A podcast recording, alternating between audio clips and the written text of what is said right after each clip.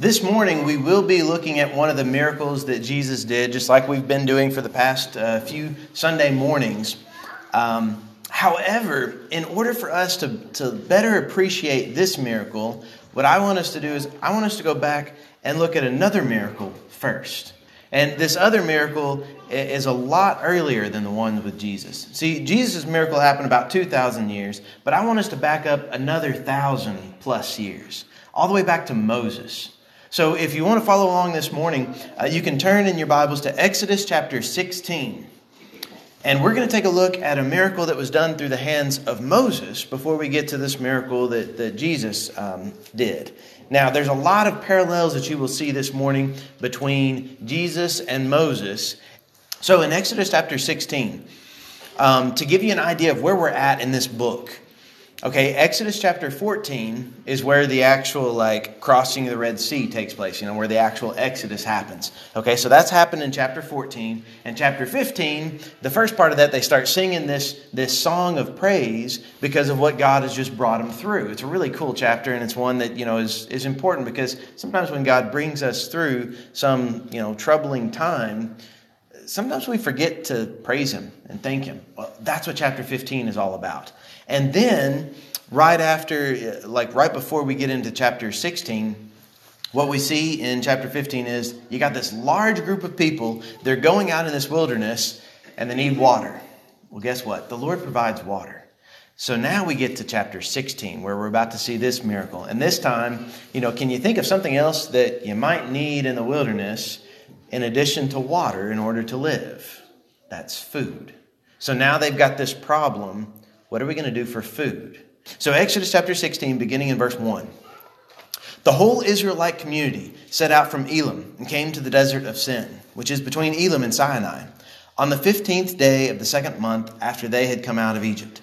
In the desert, the whole community grumbled against Moses and Aaron. The Israelites said to them, If only we had died by the Lord's hand in Egypt. There we sat around pots of meat and ate all the food we wanted. But you have brought us uh, out into the desert to starve this entire assembly to death. Then the Lord said to Moses, I will rain down bread from heaven for you. The people are to go out each day and together for that day. In this way, I will test and see whether they will follow my instructions. Okay, so this is what, what the Lord is going to do. You know, He's going to uh, send them this bread from heaven. You probably know it by the term manna. That is just kind of what we typically favor. That's what we call it. Um, and it's also called that in, in this chapter as, as well. But yes, this is the occasion where manna is given as this food. Um, let's pick back up in this story, though, because there's a little bit more I want us to see. Verse 11 The Lord said to Moses, I have heard the grumbling of the Israelites. Tell them, At twilight you will eat meat, and in the morning you will be filled with bread. Then you will know that I am the Lord your God. That evening, quail came and covered the camp, and in the morning there was a layer of dew around the camp. When the dew was gone, thin flakes like frost on the ground appeared on the desert floor. When the Israelites saw it, they said to each other, What is it? For they did not know what it was. Moses said to them, It is the bread the Lord has given you to eat. This is what the Lord commanded. Everyone is to gather as much as they need. Take an omer for each person uh, you have in your tent. The Israelites did as they told, some gathered much, some little. And when they measured it by the omer, the one who gathered much did not have too much, and the one who gathered little did not have too little. Everyone had gathered just as much as they needed. Okay, so this is amazing how God provides this food. And this food that He provides, um, like I said before, we typically call it manna. And when you look at verse 15, we see the Israelites have this question about this bread. You know, it's a it's a little different type of substance, and sometimes people ask me about this too. You know, every, every once in a while I have people ask me about manna. Like, uh, for instance, you know, at the bus garage, I had you know one of my, one of my friends uh, up there who, um, whenever he was reading through this this passage, um, he had this question about manna, and he looks at me and he goes, "Aaron, that manna that that God fed them with, what is it?" And I responded, "You're exactly right."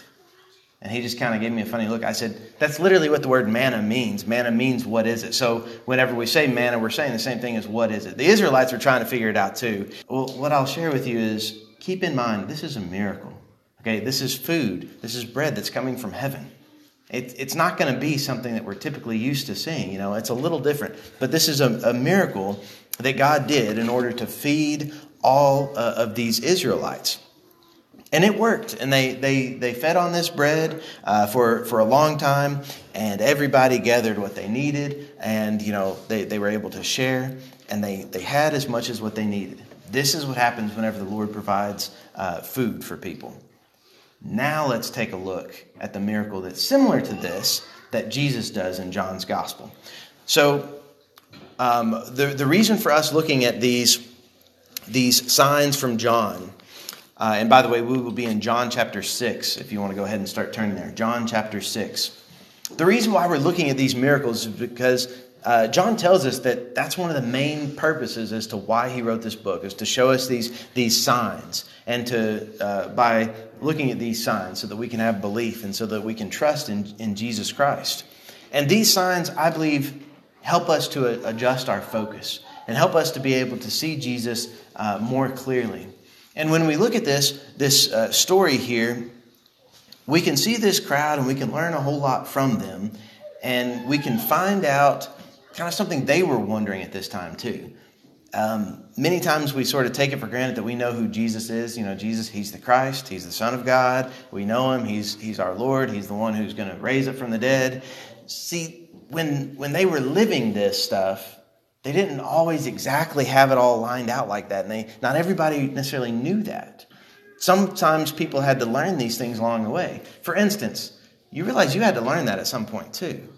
You know, we, we typically come here together and we just kind of we assume we're all on the same page about who Jesus Christ was, but guess what? You had to learn that from somebody. You had to learn that at some time. Well, these signs, we start to see how some people started to realize how important Jesus was and how important Jesus still is.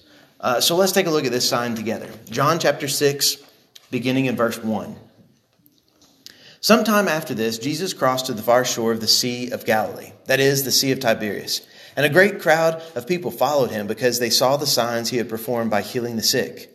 Then Jesus went up on a mountainside and sat down with his disciples. The Jewish Passover festival was near. When Jesus looked up and saw a great crowd coming toward him, he said to Philip, Where shall we buy bread for these people to eat? He asked this only to test him, for he already had in mind what he was going to do. Philip answered him, It would take more than a half a year's wages to buy enough bread for each one to have a bite. Another of his disciples, Andrew, Simon Peter's brother, spoke up. Here is a boy with five small barley loaves and two small fish, but how far will that go among so many? Jesus said, Have the people sit down. There was plenty of grass in that place, and they sat down. About 5,000 men were there. Jesus then took the loaves, gave thanks, and distributed to those who were seated as much as they wanted. He did the same with the fish. When they had all had enough to eat, he said to his disciples, Gather the pieces that are left over, let nothing be wasted. So they gathered them and filled twelve baskets with the pieces of the five barley loaves left over by those uh, who had eaten. After the people saw the sign Jesus performed, they began to say, Surely this is the prophet who has come into the world. Jesus, knowing that they intended to make him king by force, withdrew to a mountain by himself. And let's pause right there for a moment. And let's see this miracle and let's, let's notice a few things about this miracle because a great miracle has already happened. Well, there's something that's, that's really neat about this miracle. And maybe whenever you, uh, you read through that, maybe you started realizing, uh, you know, I kind of remember some details that weren't in there. And you might be, be thinking about that. Well, this miracle is different than the other ones that we've looked at from John. See, all the ones up to this point have kind of been sort of just, John was really the only one that kind of records those, or they might be similar to other miracles. This miracle, however, where Jesus feeds 5,000 uh, people, it's the only sign that's recorded in all of the Gospels. I, I find that kind of interesting, but I think that's also something we need to pay attention to. What is it that we can learn about this miracle that is so important that each one of the gospel writers included it? I mean, it's the only one besides Jesus raising from the dead, which we can understand why that one's recorded in all of them. But this one is the only other one that's recorded in all of the different gospels. There are a lot of things we can learn from it. So let's take a look at these people and let's, uh, let's see some things from them. Uh, all the way back in verse 2, we get to find out why uh, this crowd is following him in the first place. They're following him because they saw these signs that he had performed whenever he was healing the sick. So he's already been performing these signs. They already know it. That's why they're following him. And then we start to see uh, some a little bit of connection here in verse 4 to Moses. Now, this one you might be thinking that's not a strong connection because the only connection that's made is it was near the Jewish Passover festival. Okay, and you might be thinking, eh, I can kind of see a little connection with Moses. There is, because the Passover festival goes back all the way to the time of Moses. That's not a big thing to, to really dwell upon just yet. Just notice, okay, we already see early on there's a connection to Moses. Why is there this connection with the Passover and, and Moses already? Well, what he does is significant because what he does is, is a lot like that other miracle. You remember that bread from heaven, that manna. Well, it's a very similar type of thing. You have a large group of people that need food, and they're being fed by some miraculous way. And Jesus is the one whose hands uh, through which this miracle takes place. This whole framework that we see among this miracle is a test. In verse 6, uh, Jesus did ask him that question. You know, he, he started. Um, uh, he, he started asking them, you know, where are we going to be able to get this, this food to feed all these people? He was asking a question. He already knew what he was going to do, but he was asking this because of a test.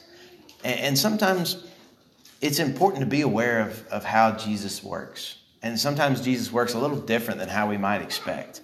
Um, you know, because some of these other miracles before, the first two ones that we looked at, somebody else asked him to perform the miracle. Um, then the, the third miracle that he did, uh, he's the one who started it. And then this miracle, it seems like he's kind of asking this question, but then he already knows he's going to do a miracle anyways. But, you know, so it's just, if, if you try to fit how these signs take place into a, you know, a set standard way, it's, it's not always going to work. Sometimes these signs happen a little differently.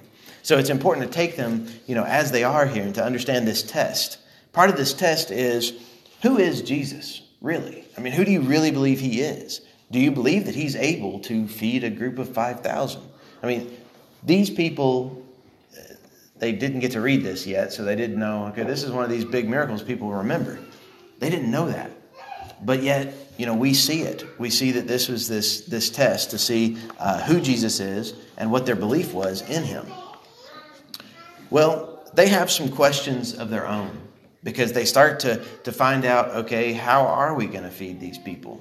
they they do a little bit of a crowd survey and they find out they got a little bit of food, but I mean that's that's like somebody's sack lunch. It's not enough to feed five thousand. Okay, that's not enough to feed even the twelve disciples, unless you're just like really just wanting just a, a light light snack. But even then, I don't know if you could hardly get even just a, a pinch of everything among twelve people, much less five thousand men. And, you know, I don't even know what you want to do about adding in women and children, but, you know, you got 5,000 men at least. This is a lot of people here. How much is this five small barley loaves and the two small fish? You realize both of them are small. You know, it's, it's not going to go very far. And they ask that question, verse 9 How far will they go among so many people? I think that's a question sometimes we ask ourselves too. Oftentimes we don't do it out loud, though.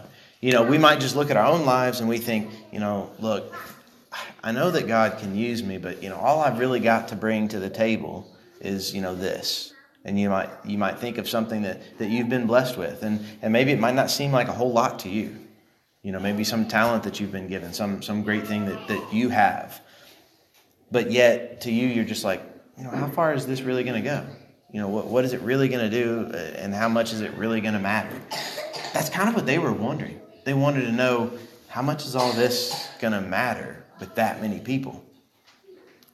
Well, whenever we put what we do have in the hands of Jesus Christ, who knows what it can do? Who knows of how great things it can accomplish? Because this that's talked about as being a small meal with just those five loaves and then two fish, it's just a small meal, but yet in verse 11, we can read that they had as much as they wanted. I mean, you know, as much as they wanted. And personally, I don't know how you think about this whenever you see this miracle, and I kind of wonder what that, that miracle looked like. You know, when you, you all of a sudden you see this, this food that could probably fit just about in Jesus' hands to begin with, and then he just kind of starts breaking it up, and then you've got these basketfuls, and then you know people have got to be wondering where is all this food coming from? And it, it would have been an interesting miracle to see when people started realizing that they're getting food, and that food wasn't there a while ago. You know, I, I don't know. It's just kind of, it would be an interesting thing to see how that might work among that crowd as they start to understand we're getting food. Where did this food come from?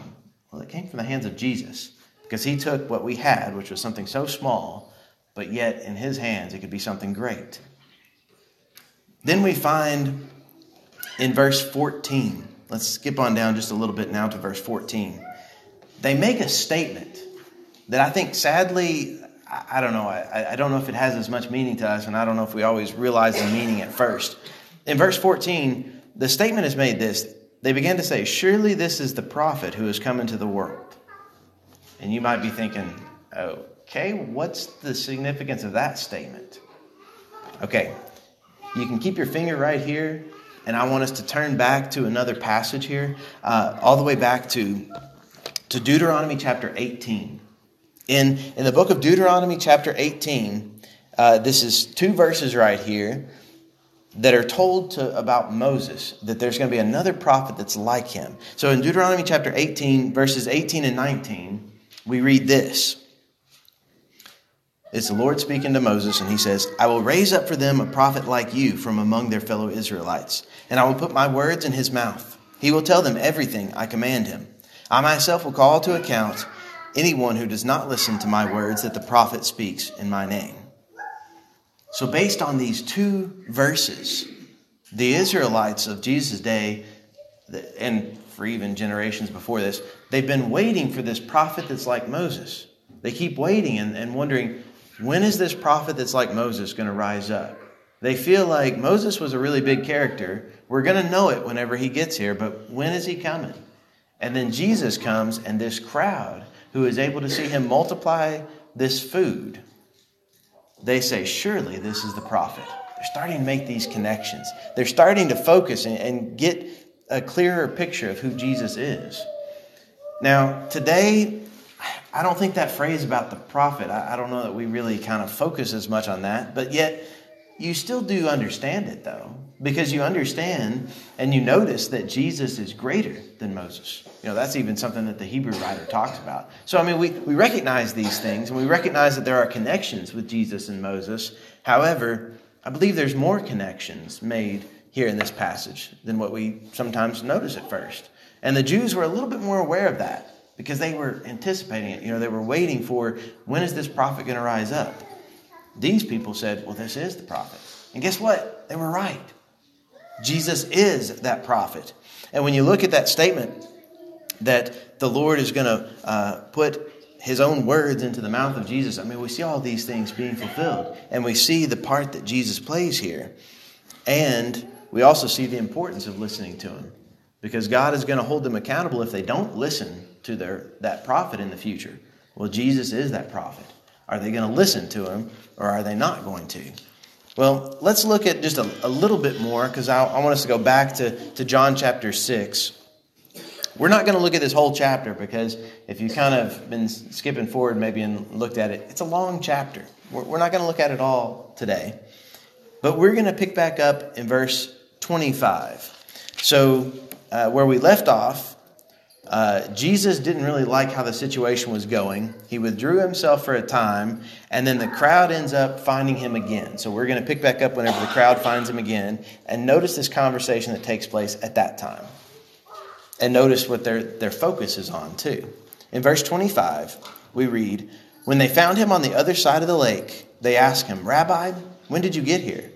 Jesus answered, Very truly I tell you, you were looking for me, not because you saw the signs I performed, but because you ate the loaves and had your fill. Do not work for food that spoils, but for food that endures to eternal life, which the Son of Man will give you. For on him God the Father has placed his seal of approval. Then they asked him, What must we do to do the works God requires? Jesus answered, The work of God is this to believe in the one he has sent. So they ask him, What sign will you, get, will you give that we may see it and believe you? What will you do? Our ancestors ate the manna in the wilderness, as it is written, He gave them bread from heaven to eat. Jesus said to them, Very truly I tell you, it was not Moses who has given you the bread from heaven, but it is my Father who gives you the true bread from heaven. So let's let's take a look again now at this crowd and let's see where their focus is at this point. Well, at first, all the way back in verse 2, we read that the crowds were following him because they saw signs. However, now things have kind of changed a little bit.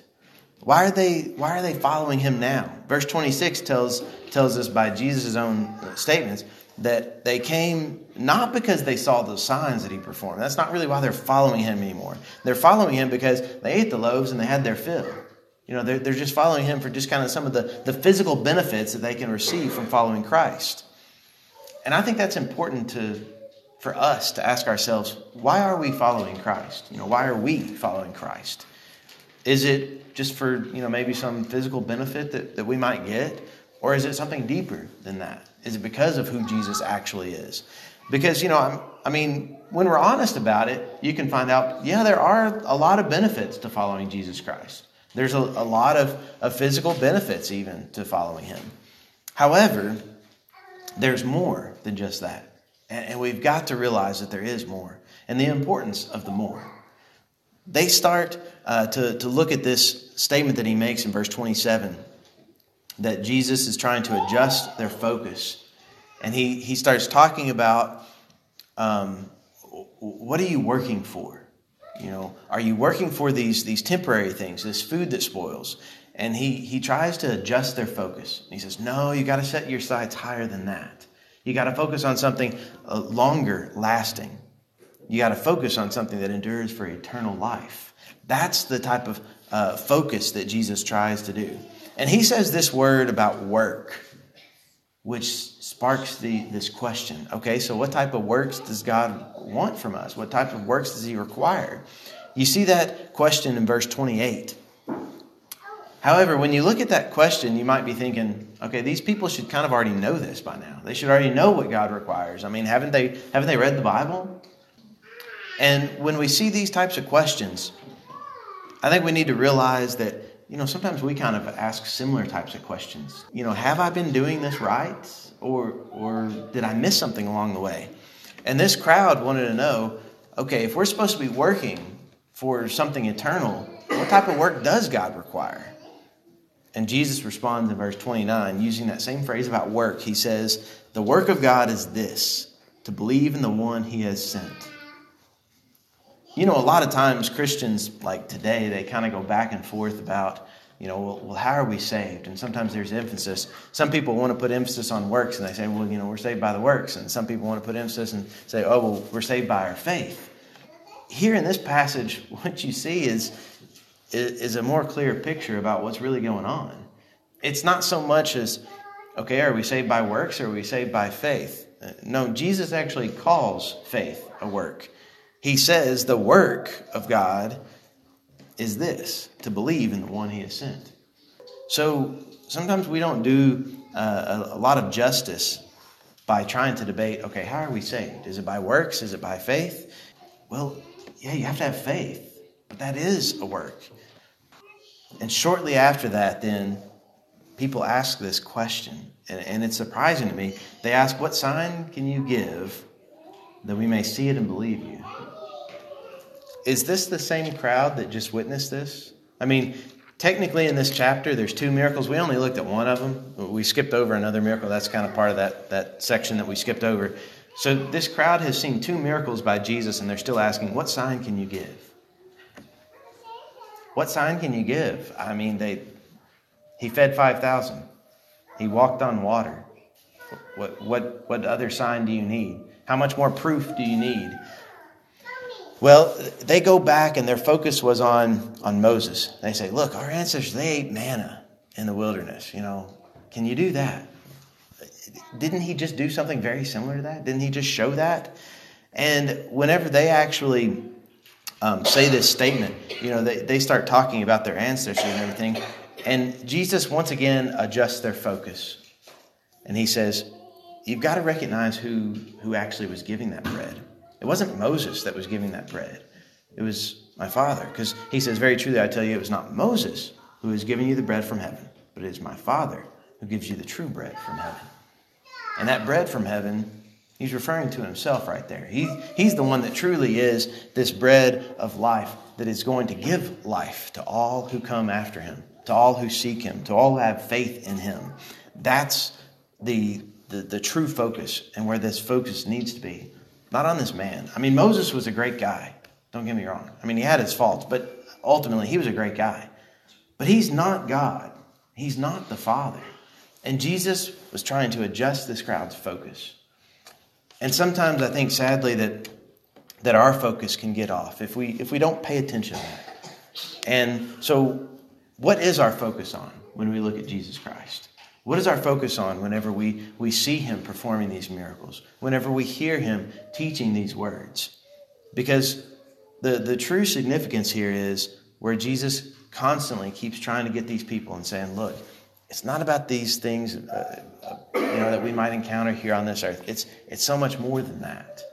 And it, it, ha- it has to do with the things that his Father is doing. It has to do with this faith in Jesus Christ, this one that God sent, and this plan that God has initiated so that, that we can all be saved. This can all happen through Jesus Christ. Moses was great, he was a wonderful servant of God. Jesus Christ is better. He's the Son of God. He's the one through whom we can have eternal life. He's the one through whom we can have uh, this, this gift that God refers to. So, as we look at this lesson, let's learn from these people and let's see that our focus needs to be on that of, of God and what our Heavenly Father is doing. He's willing to do so much with our lives if we truly just give Him what we can bring to the table. Even if it's just a small amount, God can do great things with it. But we've got to be willing to give those things over to Him at first. Are you willing to give over your life to God?